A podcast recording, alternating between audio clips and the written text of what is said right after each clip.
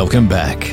Want to take a moment to remind you that past programs are available if you're enjoying this discussion on obedience versus law following. You might want to check back on previous programs if you weren't able to hear them so that you're up to speed. Right now, back to it. Here's George. So we've looked at rules and transcendent love, and the purpose of this was to show how simply obeying rules, even if we do it really, really well, is insufficient. It's never enough. And, and we've seen that both from Jesus and Paul, but even as we rolled far forward and looked at science fiction and the development of science and artificial intelligence, mathematician Kurt Gödel, all of these people in all of these ways show that mere obedience to the rules is never sufficient an insight that came from Scripture first and is being reinforced again and again, even within science and science fiction.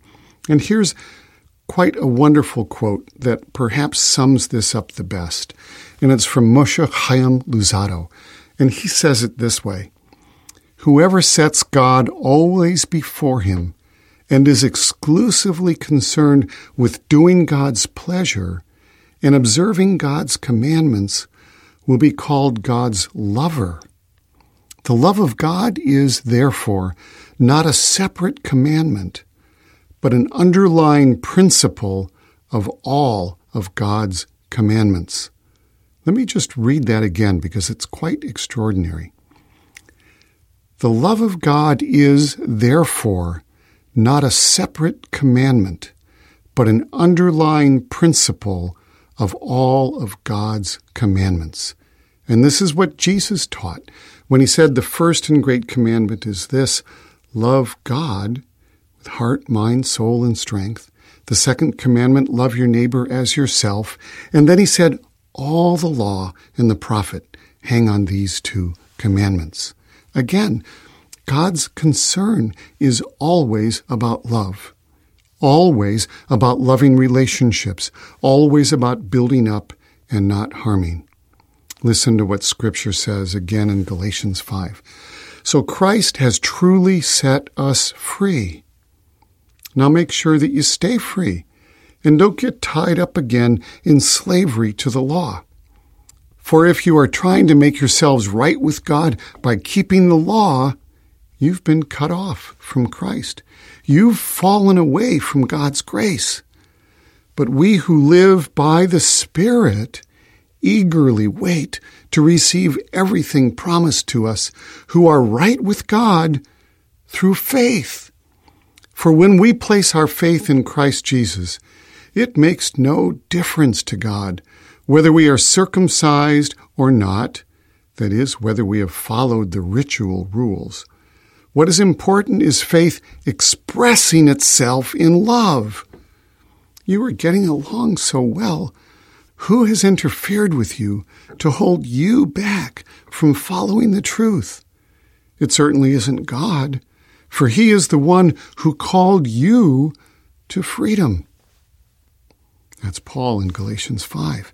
Now, I don't know about you, but what Paul says here is very scary to me.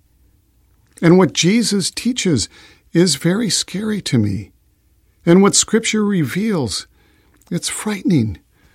It's much easier for me to try to follow, apply, and impose rules all the time. The rules were there for a reason. They helped us understand right from wrong. But the true love that allows us to live as God desires requires transcendence. And it calls us to freedom. That transcendence is given to us in the simple command, love God. And in the simple application, love your neighbor as yourself. When we do this, we have fulfilled the law, we have transcended the law, and we have been set free by transcendent love. Consider also how this makes sense of Jesus' teaching to Nicodemus back as we taught in the chapter on salvation, back in chapter 2. Jesus told Nicodemus, we have to be reborn from above by water and the Spirit. And the promise is that with our salvation, the Holy Spirit takes up residence in us. We become temples of God's presence, the transcendent, the God who made the box, now lives in us. So, earlier, we looked at obedience and saw how we can use this in an attempt to control God. We do this as we follow rules, rituals, behavioral controls, or whatever in order to curry favor or avoid punishment, to gain approval and avoid rejection. Clearly, by now, we should see that this is not the same as loving God or our neighbors. Not only are loving God and neighbors not an attempt to control God, but their source is a transcendent one that is outside of the system, the kingdom of earth in which we live. Transcendent love is of another order altogether, beyond even the most laudable of human moral and ethical systems. When we act within the system of rules set for us, we behave. We seek approval as we conform. Even if we agree with the morals and ethics of the system, even if we see the value in them in showing right and wrong, as the law in Scripture is said to do, it is still approval we seek. And within those systems, approval is given when we conform. But, and here's an extraordinarily important point Approval is a very weak surrogate for love. And it is love we are created to seek. Love is transcendent. It comes from the source of our creation, and it approaches people and circumstances with a heavenly view, not just a worldly one. Where the Pharisee saw a prostitute, Jesus saw a woman needing the love of God. Where those who would stone an adulteress saw the law violated, Jesus gave freedom from condemnation. Where others saw a despised tax collector, or a Samaritan, or a blind man, or a demon possessed man, or sick or dead, Jesus saw his beloved children, and his love brushed aside the judgments of men and invaded this kingdom of earth and its laws, including even the laws of time and space, and revealed the transcendent love of the kingdom of God. It is to this that you and we all are called. Sometimes hearing these ideas, it's a bit hard to put them into practical reality for ourselves. So let me tell just a little story. I know of a church where a teenager was brought to one of the pastors in the church. The parents had had trouble with this teenager for years.